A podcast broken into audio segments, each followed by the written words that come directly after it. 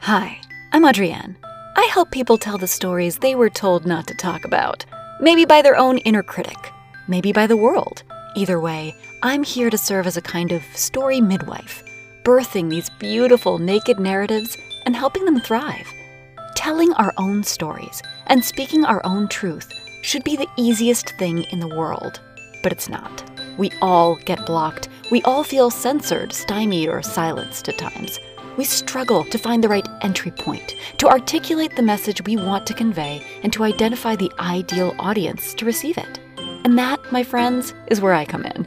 I'm a professional brand voice consultant and story coach. I help entrepreneurs, solopreneurs, storytellers, and anyone else who is ready to start living out loud to deliver their authentic voice directly to those who most need to hear it. Are you ready to get authentic?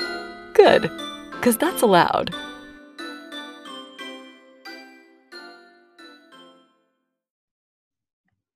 Hey everyone, welcome to the That's Allowed podcast. I'm your hostess with the mostest, Adrienne McKeon. And today we are here with Uniqueka. Why don't you introduce yourself, darling? Hi, my name is Uniqueka, and I am an author and public speaker. And I wrote a book about self reinvention. It's called The Glow Up, and it's basically about my transformation of how I grew up in foster care and started dancing as a teenager. And then I turned my life around um, to do something more with myself and more with my purpose, which is sharing my story and sharing how I changed with other people. That's beautiful. So, the purpose of my podcast is to go a little bit deeper and tell maybe parts of the story that you aren't telling yet. Mm-hmm. So the next question I always ask is what is the story that you're not telling? The story that I'm not telling is the story that I just found out um myself. What's that? When I was when I was 2 years old, um I was separated from my mother, me and my brother, um, by my father. And um, when he took us, he you know, told us that basically like she didn't want us. And um 26 years later, I'm 28. I grew up in foster care from the time I was 11. That's another story. Mm-hmm. Um, but I grew up in foster care, so I didn't know my mom. I didn't know what she looked like or anything up until about a month ago when I found my family on the internet. So that is a story that people don't know because I didn't know myself until recently. Wow, that's incredible. So you just met your mom like a month ago. Well, my mom passed away. Oh, so I'm so sorry. Um, I didn't get a chance to meet her. Yes. Yeah. Um, but I did get a chance to meet my, her family, like her siblings. She had eight siblings. So wow. I got to meet the majority of them. Um, I keep in contact with them and I met my cousins. Um, so I met my family. I had a brother um, that was looking for me. He's my older brother, and he re- he remembered me um, when I was younger as a baby. He remembered, and so um, that's very special to me. And yeah. I'm gonna tell that story, but I haven't told it yet. Well, I'd love to hear it. so, where does that start for you?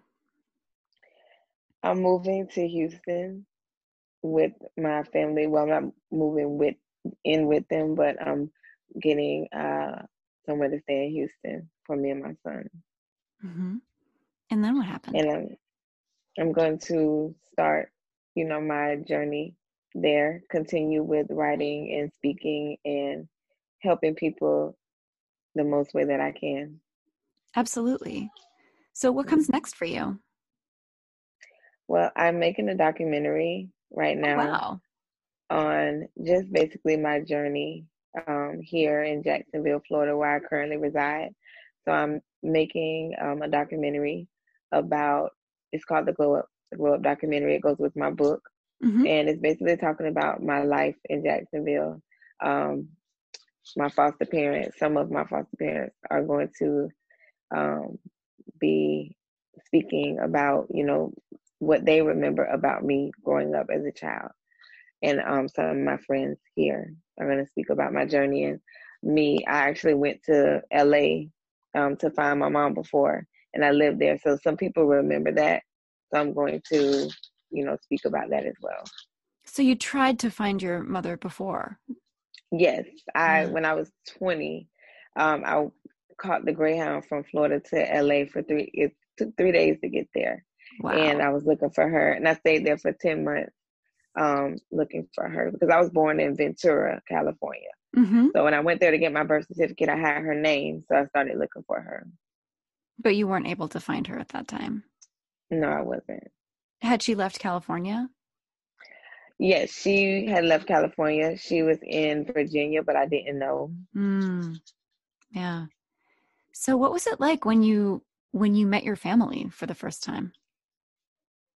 It was a my son's in here.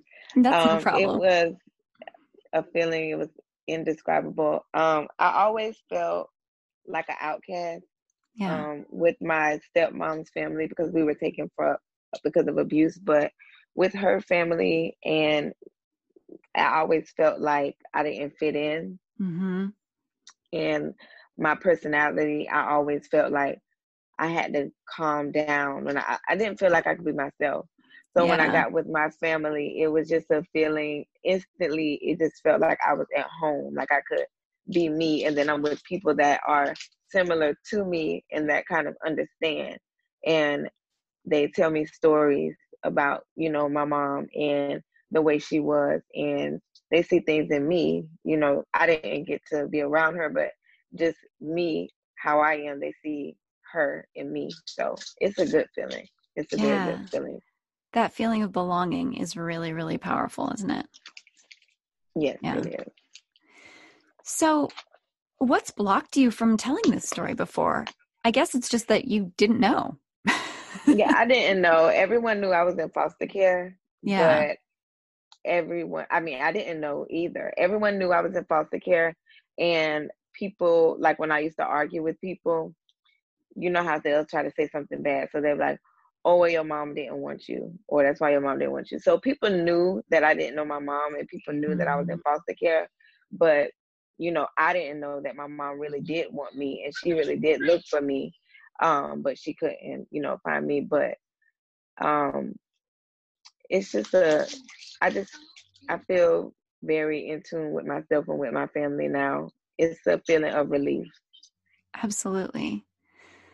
That's so hard. I mean, it's so heartbreaking in a way that you were looking for her and she was looking for you for so long. Yeah. Yeah. yeah and my brother, my brother, they say he used to um, go on social media Mm-hmm. And he used to anybody that had a name that sounded like mine, he you know wrote them and things like that. So the fact that you know I had a family that was loving and that was looking for me, yeah, that was looking for you. That that yeah. must feel really good. Yeah. And so, how did that change you, making that discovery? Um, making that discovery, it I'm very more grounded and I have more self assurance. Um, I used to always want to change myself for some reason, um, because everyone I was around, they just made me feel like I had to be a certain way, and they made me feel like you know that the way I was wasn't normal. Yeah. But being around my family, you know, every everyone has flaws, you know, but they Absolutely. didn't. It doesn't make me feel like I don't. I now feel comfortable with who I am, and I know the things I need to change. But I don't feel like I need to change my personality or change who I am anymore. Is there anything that you do want to change?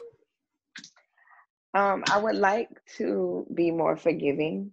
Hmm. Um, I want to be more forgiving in regards to the situation that I'm in now, um, with some things that I found out about, you know, just the way that I was taken from my mom, yeah. by my dad, yeah. and um, just the way communication was cut off.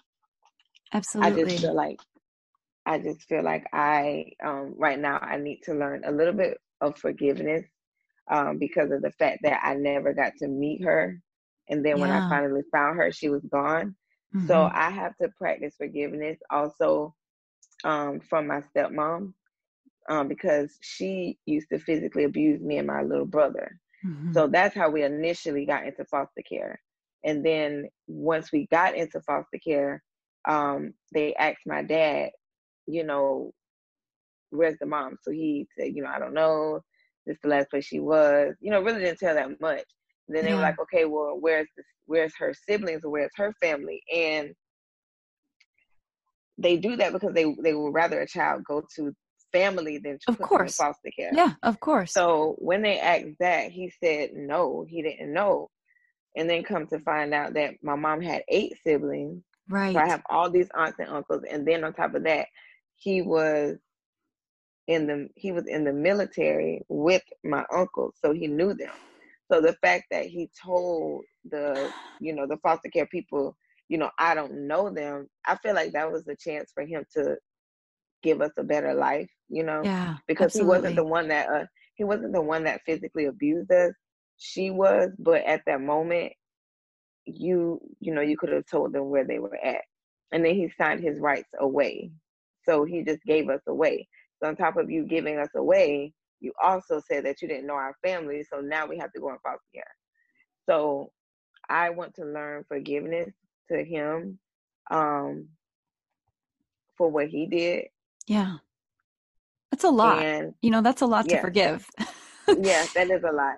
And then um, with my stepmom, I, I want to learn to forgive her because it was her initial abuse that started the cycle of, you know, us being in foster care. She got basically got the train running yeah.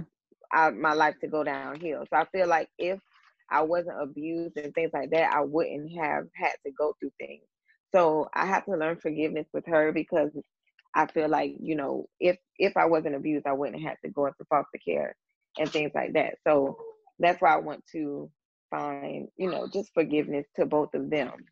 That's something that you know I feel like I need to work on with myself, and I know it'll take time, but mm-hmm. you know that's something that I definitely know that I need to work on.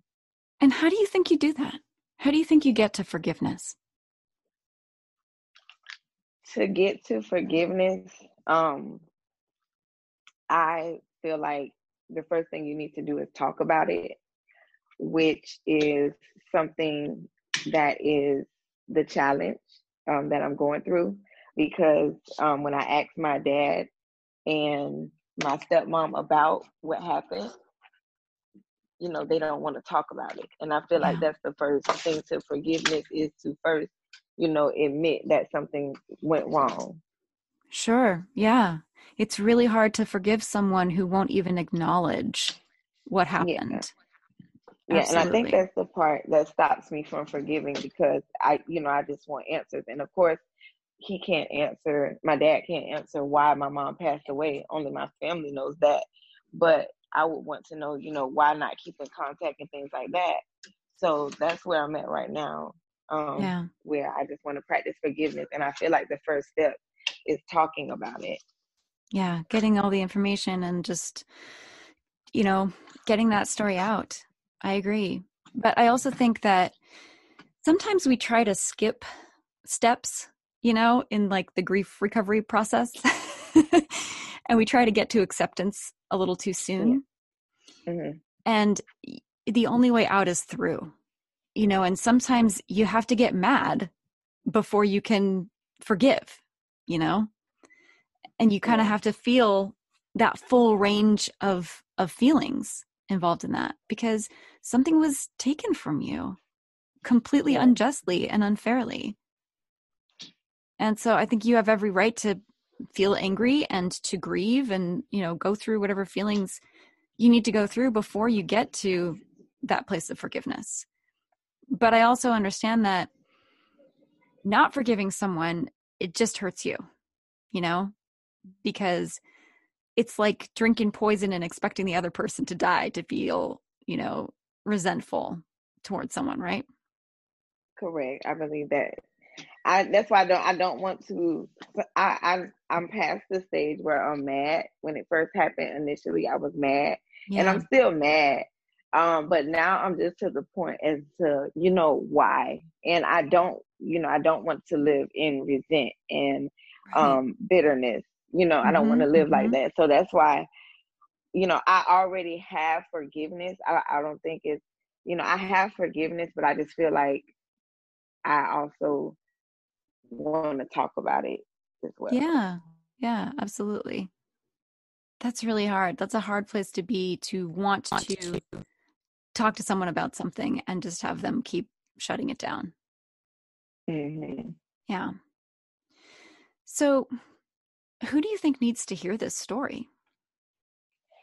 People that have given up hope, if they have like a loved one, because I found my mom at the 26 years, you know, and both of my brothers are incarcerated. So if it wasn't for me, you know, how would they have found each other? So that is something that I would encourage everyone.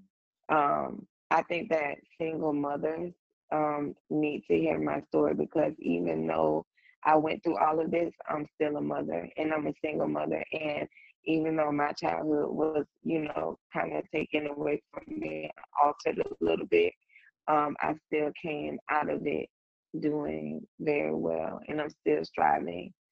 Um, I feel like anyone that's been in my position, because there's many aspects of my life.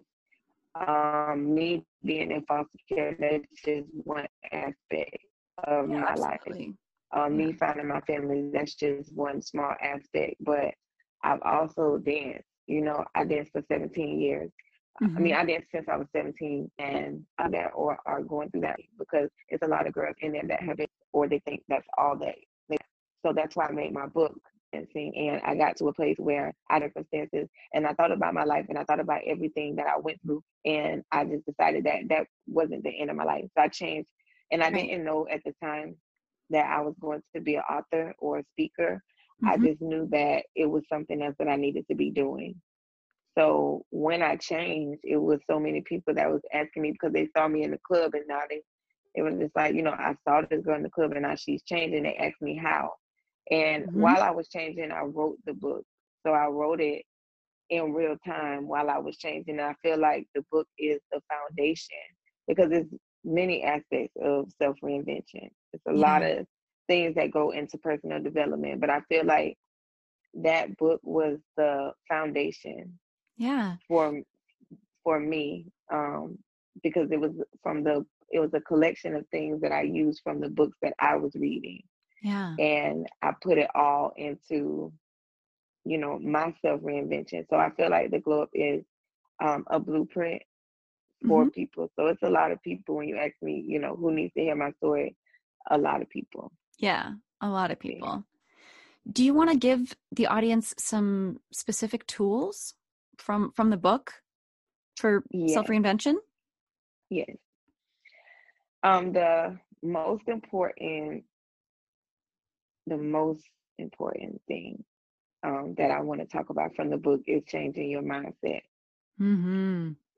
Because I listen to a lot of um, Bob Proctor, and he talks about paradigms and how we all have these paradigms, and they come from us as a child and just the environment and paradigms for people that don't know are just a set way of thinking, like a set mm-hmm. way that you have that has accumulated that you do subconsciously without even knowing.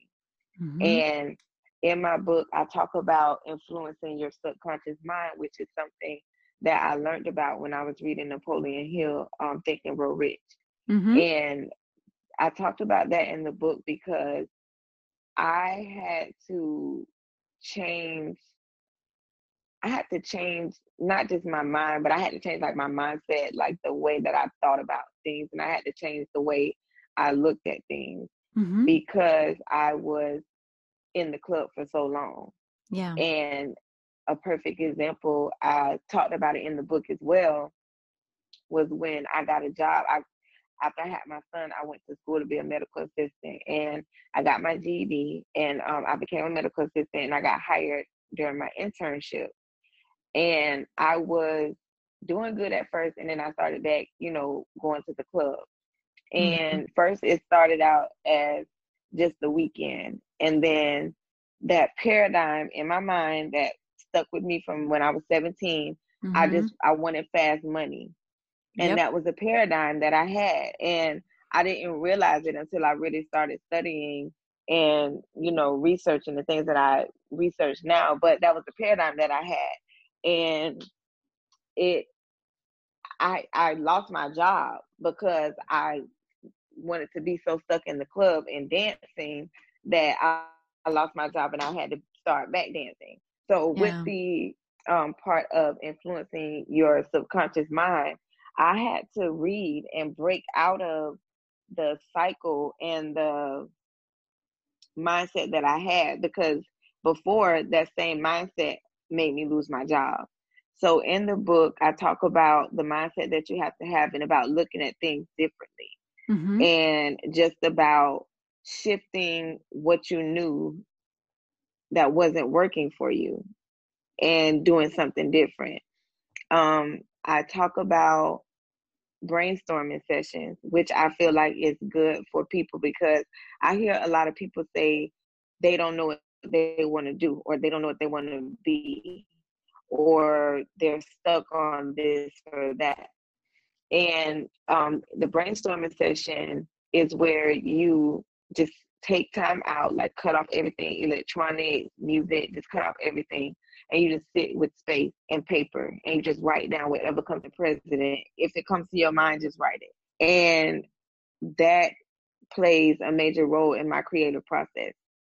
Um, anything that I saw that influenced me, I'll write it down. And I feel like that will help a lot of people because so many people, a lot of people that I talk to, they say, I don't really know what I want to do. And they always tell me, you just know, you just know what you're doing in life. Like, how do you know? And, you know, the creative process. So, my book, it breaks down a lot of the stuff that I do to, you know, be who I am.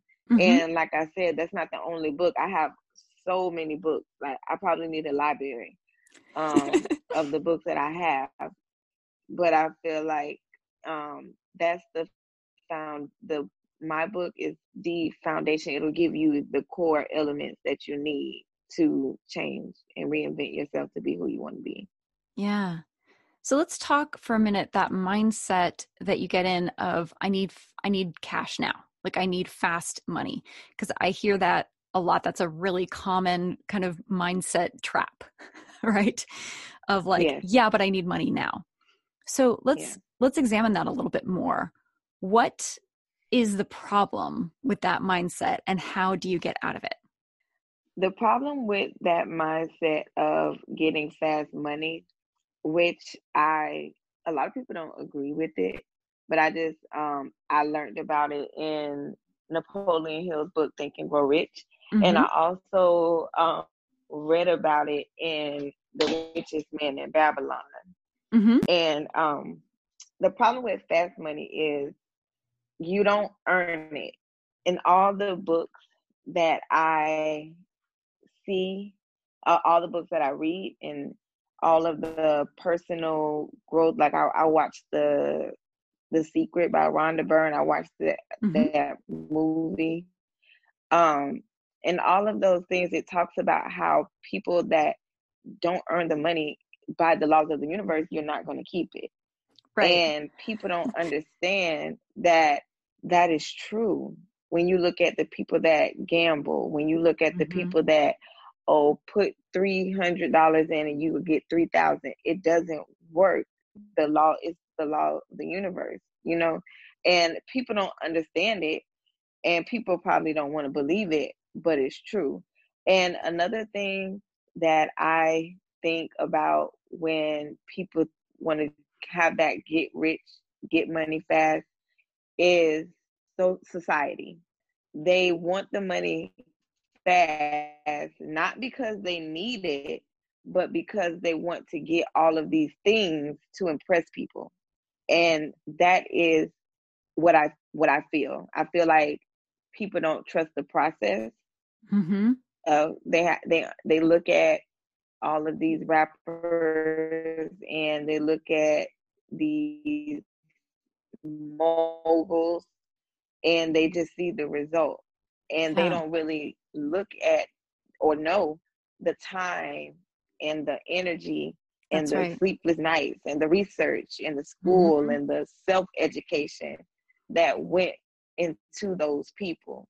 That's right. So that's I talk about trust in the process Mm-hmm. in um, my book because that's something that I feel like a lot of people need to realize is that yes, it's good that you get a business, but you have to realize that you're not going to be on the Forbes list next month Right. it takes time for you to get to that level.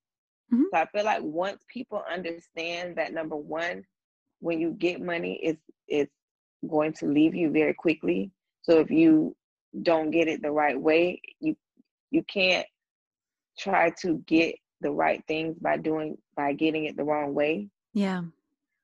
So I feel like once people realize that, um, they'll get out of that mindset. And once they focus on longevity and less on right now Yeah. and focus on the process, I feel like they'll get out of that mindset. Yeah.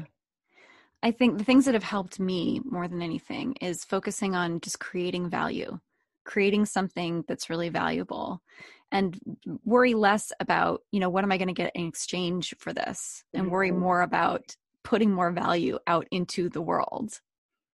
And I always tell people to stop looking at what's going to make money or what you think is going to make money and do something Mhm. that you love. That's right. And I think that's the key to do something that you love so it doesn't feel like work and you don't really think about the money because you're doing something that you actually like Yeah. and you're not focused on who else is doing it or you know you're not focused on any outside influences because you're just doing what you love so i always tell people to follow their passion um i talk about that in my book as well about pursuing you know your passion and your gifts Absolutely. Yeah. I think that's a big thing is that people think, "Oh, well this, you know, this is the practical thing to do. This is this is the smart choice." And often it turns out that it's not. Like with COVID, we've seen this where suddenly people who, you know, did made all the the practical choices, did all the things that they were told to do, right? Followed all the rules and then still ended up losing everything. Because the bottom line is they're not doing something that they were passionate about enough to keep doing it when all you know when the world is falling apart around them. And that's the thing it's like if you don't have the fire for Yeah. something then don't bother. You know what i mean? Yeah. Mm-hmm. Yeah. Yeah all right well the the last question i usually ask we've kind of covered but i want to hear what you have to say about this what is the main message or takeaway from your story the main message from my story is that you can be whoever you want to be Mhm. no matter where you came from. But you do have to work for it. Mhm. You can't just expect it to come. So, my message from my story is that, you know, you don't have to be perfect and you don't have to have it all together to get started. And you don't have to have the perfect, you know, backstory um, you don't have to grow up with the perfect childhood in order for you to succeed. And I feel like from my story, people should go out and find what they're passionate about and make it a living and turn it into, you know, the purpose behind your life. Absolutely. In fact, I think people who had like a perfect childhood often don't end up succeeding because they don't have that drive and that motivation. Your pain can be your superpower. Mm. Everything that happens happens for you, Definitely. not to you. Yeah. So, is there anything else you would like the audience to know? I would like them to be on the lookout for my documentary. Mm-hmm. And I will also encourage them to start now with doing what they love. Absolutely. So, where can they find you and your book? My book is available on my website, msuniqueka.com, M S U N I Q U E K A.com. It's also available on Walmart.com with two day free shipping when you order through Walmart. And it's also available on eBay. You can also order a an ebook as well. Fantastic. Well, thank you so much for joining me today. You're welcome. Thanks so much for listening. I hope you found this episode inspiring or at least entertaining please subscribe and tell all of your friends to subscribe and, you know, like me and rate me and say nice things about me on social media. All that stuff really matters and it costs you zero dollars. And speaking of things that cost zero dollars, I give out 20 minute consultations for free for new clients. So listen, if you've got a story you're not telling, a brand that's in need of an authentic voice, or a brand voice that's in need of great content and an audience to enjoy it, I would love to help you out head on over to my website, that'sallowed.com, to find out more. Are you ready to make your voice heard? Good, because that's allowed.